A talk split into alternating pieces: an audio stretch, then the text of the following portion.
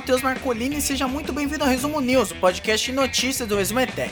Nesse podcast eu comento as notícias mais legais de passar para vocês no dia de hoje, hoje dia 22 de junho de 2020. Vamos lá! E a primeira notícia do UOL.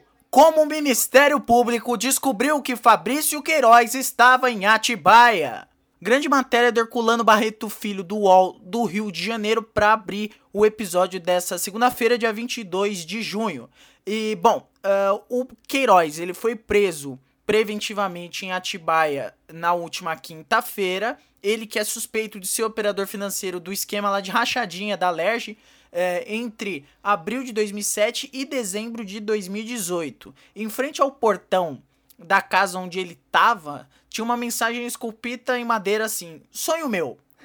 O paradeiro do, do ex-assessor, no caso, do Flávio Bolsonaro, só foi descoberto pelo Ministério Público graças ao rastreamento das mensagens enviadas para a esposa dele, a Márcia Oliveira de Queiroz, considerada foragida pela justiça.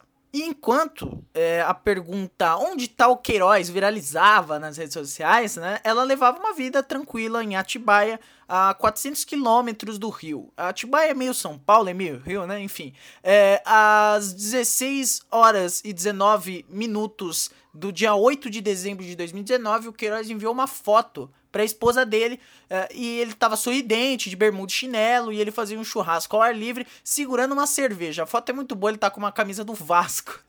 é, abre, abre aspas pra mensagem. Até que enfim, hein mulher? Acordou, hein? Devia ter tomado todas ontem. Felipe arrumou umas amiguinhas aqui. Nós então fizemos um churrasquinho aqui, umas garotinhas bacaninhas e vimos o Cruzeiro ser rebaixado. O Cruzeiro ser rebaixado tomando uma corona aqui com limãozinho. Muito bom. E aí, dois dias depois, o Queiroz é, enviou outra foto pra Márcia, só que dessa vez ele aparecia de boné e sem camisa enquanto usava limão para temperar um peixe. Segundo o Ministério Público, os registros desmentem o argumento de que o Queiroz não poderia prestar depoimento por causa de problemas médicos. Ele está se tratando de um câncer. Abrindo aspas aí para o Ministério Público. As fotografias e mensagens de texto demonstram que Apesar de alegar não poder depor por sua suposta indicação médica, o operador financeiro da organização criminosa levava uma vida confortável e ativa, aparentando estar bastante saudável, chegando a ingerir bebidas alcoólicas e comer churrasco com amiguinhas de seu filho. E a Heloísa de Carvalho? Quem é a Heloísa de Carvalho? Eu reconheço o sobrenome. Ela é filha do Olavo de Carvalho, que é apontada, enfim, vocês sabem que é o Olavo de Carvalho, né? Ela disse que também teve acesso ao paradeiro do Queiroz. Na quinta, após a prisão do Queiroz, ela foi é, lá pro local é, da prisão, né? Onde ele estava morando, onde ele estava escondido, acompanhada pelo Bruno Maia, conhecido como Todd Tomorrow, que foi candidato a deputado estadual em São Paulo pelo PSOL e hoje está no PDT. Ela disse que estava comemorando o início do fim. Detalhe, a filha do Olavo de Carvalho, ela é vizinha do, do da onde, é, do, do, advogado, né, da família Bolsonaro, e ela também é vizinha de onde Queiroz estava é, hospedado. hospedado é engraçado, ele estava escondido. E também ela odeia o pai dela, então, é, é enfim, é, é, é sensacional os desdobramentos, a história no Brasil. Vale constatar também o, o que o Ministério Público ele detalhou como funcionava a rachadinha do Queiroz. Segundo o Ministério Público, a rachadinha ocorreu entre 2007, 2000, eh, 2007 e 2018 e os promotores apontaram o Queiroz como operador financeiro de um esquema que movimentou mais de 2 milhões no período, com a participação de pelo menos 11 servidores que repassavam 40% dos seus salários, que era uma média aí de 15 mil reais por mês, segundo o levantamento do UOL. E agora a gente achou o Queiroz e ele tá lá, na Bangu 1, Bangu 2, Bangu 3, sei lá. A próxima notícia do G1. Moraes vê real possibilidade de atuação de associação criminosa em atos antidemocráticos.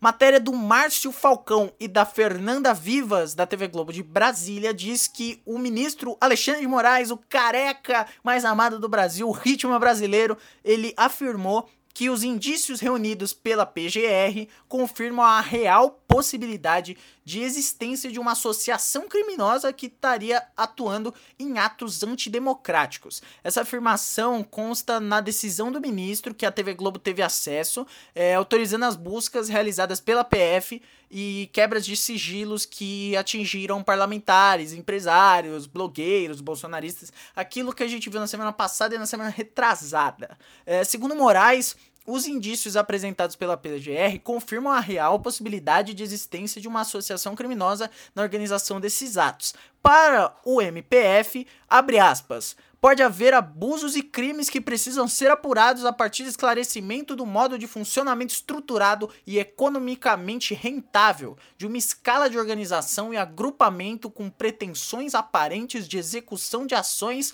contra a ordem constitucional e o Estado democrático e provocação das Forças Armadas ao descumprimento de sua missão institucional. Fecha aspas. E agora abrindo aspas para o que escreveu Alexandre de Moraes. Abre aspas torna-se imprescindível o deferimento das diligências, inclusive afastamento excepcional de garantias individuais que não podem ser utilizados como verdadeiro escudo protetivo das práticas de atividades ilícitas, tampouco como argumento para afastamento ou diminuição da responsabilidade civil ou penal por atos criminosos sob pena de desrespeito a um verdadeiro Estado de Direito. Fecha aspas traduzindo para você que talvez não entendeu aí o direitês, né, a língua que os, que os juízes falam, que o Ministério Público fala, basicamente falaram que provavelmente tem uma organização criminosa por trás desses atos contra o Congresso, o fechamento de Congresso, o AI-5, esses negócios aí, e que provavelmente eles têm muito dinheiro envolvido, porque eles não fariam se não fosse rentável. E a Procuradoria dividiu a suposta organização em quatro núcleos a de organizadores e movimentos, a de influenciadores digitais e hashtags, a monetização e a conexão com parlamentares. De acordo com o vice-procurador-geral da República, Humberto Jacques de Medeiros, as chamadas redes sociais não são apenas espaços de liberdade e expressão. Abrindo aspas para ele, os usuários das redes sociais com muitos seguidores podem oferir renda das próprias plataformas a partir do volume de tráfego que carregam. É, e a quantidade de seguidores que arrebanham universo de pessoas que alcançam com suas mensagens, sua capacidade de influenciar os seus seguidores. Então aí a, a, a Procuradoria-Geral da República tá, a, tem, tem a, permissão de poder ir atrás, de poder fuçar nas redes sociais dessa galera aí, porque pode ser que eles estejam escondendo aí uma organização criminosa. E a próxima notícia é do UOL. Vacina pode estar pronta em outubro, afirma pesquisador. Bom, vamos lá. O Instituto Jenner que é ligado à Universidade de Oxford, ele pode apresentar um, uma vacina contra o novo coronavírus já em outubro, segundo essa matéria do UOL. A informação foi divulgada hoje pelo Adrian Hill, pesquisador do Instituto Jenner, lá da Universidade de Oxford, durante um seminário online com a Sociedade Espanhola de Reumatologia, a CER. Tudo dependerá, de acordo com o Hill, da eficácia da vacina nos testes. Abrindo aspas para o Hill. Se tudo correr bem, teremos os resultados dos ensaios clínicos em agosto ou setembro. Levando em conta que estamos fabricando em paralelo, estamos prontos para entregá-la a partir de outubro. Essa vacina demonstrou resultados muito bons em testes com chimpanzés e já passou à fase seguinte, de testes em humanos. Lembrando que essa vacina que está sendo produzida em Oxford é baseada em vírus vivos com alta capacidade de replicação que acaba facilitando a produção em grande escala. Então é possível fornecer um grande número de doses em pouco tempo e com baixo custo. Essa que é uma das vacinas que está sendo é, é, testada aqui no Brasil, que vai ser, né? No caso, testada aqui no Brasil. O Brasil está aí com essa parceria aí com. No, em São Paulo, principalmente, né? Essa parceria com a Universidade de Oxford. Então, qual é a nossa torcida? A nossa torcida é para que a vacina saia o quanto antes, né? Então, se for essa aqui em outubro, para mim, outubro tá de ótimo tamanho. Eu aceito de bom grado e até elejo Dória. Não, aí é mentira. Bom, a rapidinha de hoje é meio curiosa, é do estado de São Paulo e diz que o shopping é, tem um shopping entre a cidade de Sorocaba e a cidade de Votorantim. E esse shopping entre as duas cidades fica dividido entre lojas que podem abrir e outras que precisam ficar fechadas. Então, basicamente, tem uma linha imaginária que divide o shopping, que é tipo uma fronteira entre Sorocaba e Votorantim. E aí, do lado de Sorocaba não pode abrir as lojas, do lado de Votorantim pode abrir. Então, tipo, de lá, de, de, de da metade para cá do shopping as lojas estão abertas, de metade para lá não. É, enfim, é Brasil, né? Bom, então é isso. Muito obrigado a você que acompanhou o episódio até aqui. Se você gostou, manda pros seus amigos. O boca a boca é fundamental pra gente. Assina o feed do Resumo News. Se você estiver escutando no YouTube, é, se inscreve no canal, ativa o sininho aí pra você receber notificações é, quando a gente postar episódio novo. Assina o feed no República dos Bananas, que está em ato, porém temos novidades em breve. O República dos Bananas vai voltar com episódios novos, então fica atento, assina o feed lá pra não perder quando a gente postar episódio novo, que em breve aí estamos na produção. É isso, vou ficando por aqui. Um beijo para todos vocês. Começou a semana.